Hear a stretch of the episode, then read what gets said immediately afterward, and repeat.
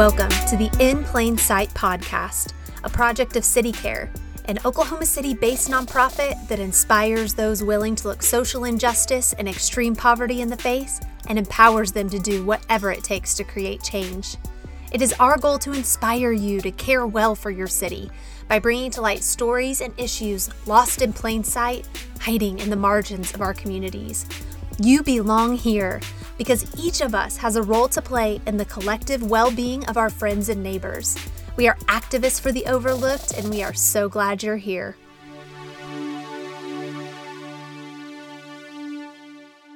Welcome back to In Plain Sight, a CityCare podcast. I'm your host, Jenna, and we are thrilled to welcome today to the show Corey Hall. Corey relocated to Oklahoma City 10 years ago and has spent most of that time as a social worker, specializing in services to those experiencing homelessness in the metro area. Her main focuses are services for transition aged youth and wraparound services for chronically homeless individuals. She is currently on staff at Frontline Church Downtown and Dead Center Film Festival. Corey previously worked for CityCare at the Oklahoma City Day Shelter as an intensive housing advocate for the Journey Home program. She currently serves on Mayor Holt's Homelessness Task Force and is helping to think through long term solutions to end homelessness. She is also a spoken word artist and public speaker who uses creative arts to advocate for local issues. Listen in. Corey, thank you so much for being here. Thank you for having me. Will you just tell us a little bit? I've read your bio for our listeners, but will you tell us just a little bit more about yourself, something that wouldn't come up in a bio? Yeah, so I grew up a military child. My dad was in the military, um, in the U.S. Army specifically. So I moved around a lot. Um, usually every three to four years, we would take a, a new position and move. So I've lived internationally. I spent most of my childhood in Germany and then the rest of it in the United States. So the cultural perspective has kind of been interesting for me to go from country to country and be able to come back to the United States and see um, just the difference in how we approach social issues. So that's kind of one thing that's unique about me. Oh, that's really cool. So, Corey, I've gotten to know you a little bit over the past year, and I don't think I know anyone who has so many person to person experiences with homelessness.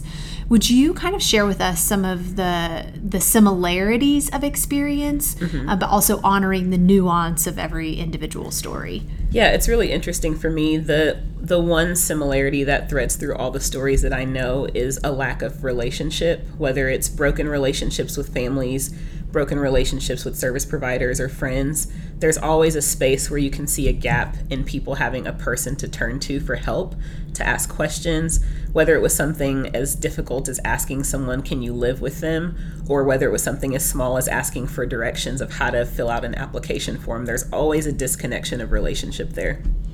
So, one thing we like to say at CityCare is there's power in proximity. Yes. Can you tell us about somebody who would maybe care about this issue, but they haven't been in proximity in close relationship. Could you maybe help walk us through a little bit of how you would bridge that gap? Yeah, so I think one of the things people need to recognize is a lot of times they feel like there's a massive gap between their story and the story of someone who's experiencing homelessness. And there are always similarities that you can find along the way. Um, I think one of the things people get caught up in is not being able to feel like they have a solution to the person's problem that will offer them immediate help. But a lot of times, what a person wants to know is that they're valued, that they're cared for, that someone wants to know their name. And so I think about one of the places I spend a lot of time downtown is a coffee shop that is on Main Street, and lots of people who are experiencing homelessness walk by the staff at that coffee shop do a really great job of if they see someone outside sitting on a bench in the heat, just going out to offer them a water bottle, mm. it closes the gap and offers them a space to ask if that person needs more help or more engagement. They don't have any solutions to homelessness. They're not a person who's a social worker or care provider, but they can provide care by just being proximate to that person, coming in close, being a little bit vulnerable, and taking the risk of asking someone, Can I help you in this moment? And that kind of closes that gap. I think that's something that everyone can do. It doesn't have to be a large act. It's just asking yourself, can I ask one more question or take one more step to close that gap? It's a it's a process of both people walking in a little bit closer, you extending your hand and then being willing to take it. Hmm. I love you just unpack just a little bit more about we don't have to have solutions mm-hmm. for them. Um, I think that that's a hindrance sometimes to folks doing good work is we a for us which kind of makes the issue about us it's like we want to see resolution Yes. we want to see what our definition of success is Yes. so could you share with us a little bit more about that we don't need those solutions and kind of what that means to the people we serve I think when we talk about issues like homelessness, our immediate response in our head is that the solution is for the person to no longer be homelessness to experience homelessness. But really what's happening there is we have to realize the steps that it takes for a person to move into housing and be stably housed. So sometimes the solution is them getting on their medication so that they can have mm. good health so that they can continue to stay housed or it's them meeting appointments. And so for us what we think of as the solution may not be the immediate solution that they need. I think that we have to think about what the long-term process looks like.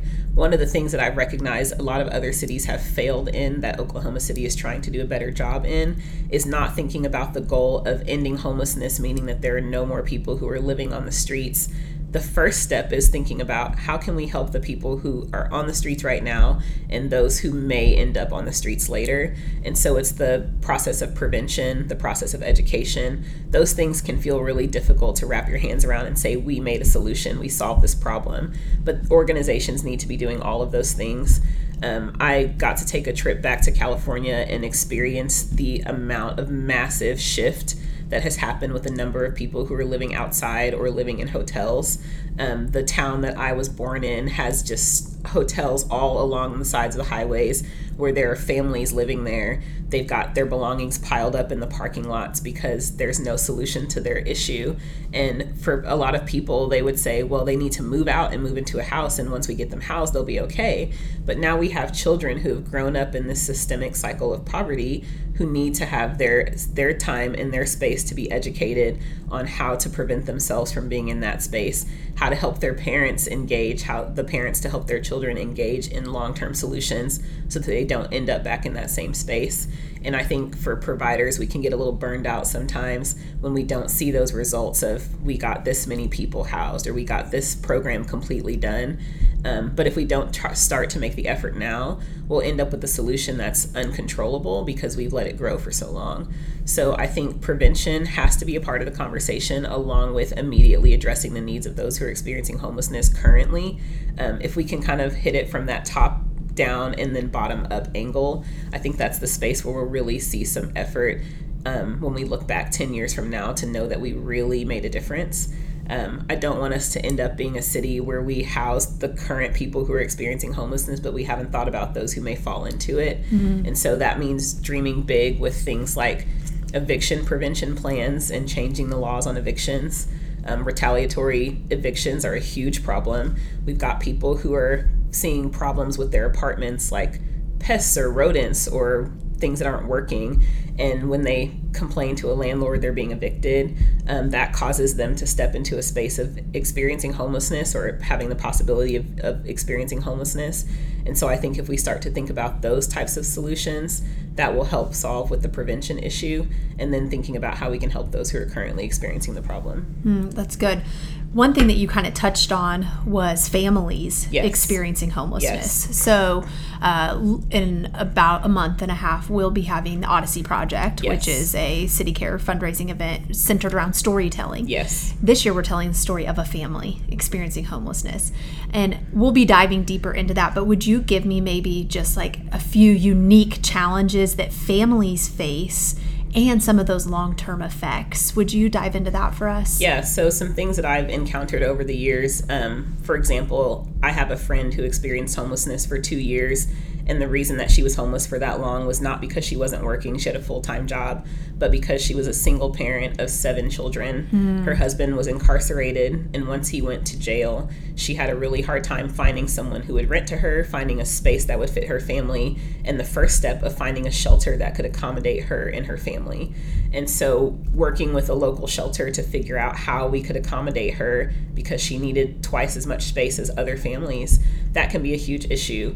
Another issue is when you have children in multiple grade levels that need to be taken to multiple schools and multiple parent teacher conferences in the midst of your work schedule. It can be really difficult to accommodate that if you're staying in a shelter with curfews or if you're living in a hotel where you have to be able to pay your daily rate at a certain time of day. Those things can cause real issues for families. I think a, another part of the family conversation is the lack of resources to encompass care for the whole family. A lot of times you see um, shelters that are available for women or just women and children, not for married couples, not for single dads. There are lots of other issues that encompass that where you have unique family situations where there's not a space for them to stay to make that first step mm-hmm. to getting out of homelessness. Um, but the largest issue that I've seen with families that I think we are trying to work on solutions towards is the disparity in how the US and federal government sees homelessness and how they calculate homelessness versus how our education system and schools calculate homelessness. It gives us a different number of how many people are actually experiencing that as a family. So the the government sees homelessness as someone who's not living outside or living in um, a shelter. So if they're sheltered or they're living on the streets, they count as being homeless. Uh, the schools see that as people who are also couch hopping, living in a hotel, families bunking up together in tiny apartments. So it expands the number of children who are experiencing homelessness. But if programs don't have the resources to include those children in their counts, they can't provide services. Mm-hmm. So I think that's a huge piece that we have to address.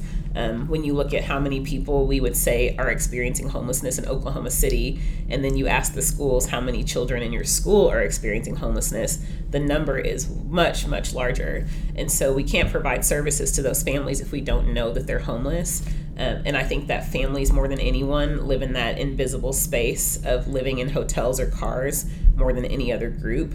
And so it's very hard to know how many families are experiencing homelessness in the city, and it's hard to provide services if you don't know the number of people that you need to help. Um, I know that in some cities like Chicago, they do their official count for the um, you know housing services to determine their number of people who are homeless. And then they do another count where they actually go to schools they go out to hotels and then they increase what they're assuming the number of people who are experiencing homelessness is by that count. So i think there are some ways that we can change those policies to help us get an accurate count so we can serve families better that's really good, Corey. I, I, had not thought about the different ways we derive data mm-hmm. and how far apart those can yeah. be. That's a huge funding question. That's all those things. Do you have a particular story that you would feel comfortable sharing, uh, maybe about a family or yeah. an individual um, that you were able to personally, uh, you know, disrupt their, you know, uh, a crisis situation and and see some some movement? Yeah, so just recently, last month actually, we had a family that um, has been receiving care from different agencies in the city. It's a mom with two teenage children. She's been living in a hotel paying day to day motel rent, basically. Um, she is working. She's working a job that she can, um, you know, still be able to take her kids to school in the morning and have time with them, and then go to work and works all day. But when she comes home, she doesn't have enough money to save to make a deposit for an apartment. Um, we we talked to her, kind of got a little bit more details about her situation. She'd had a previous eviction years ago, almost eight years ago, but the amount that she owed was still being held over her head, and she wasn't mm-hmm. able to access any resources like Section 8 or public housing without paying that fee.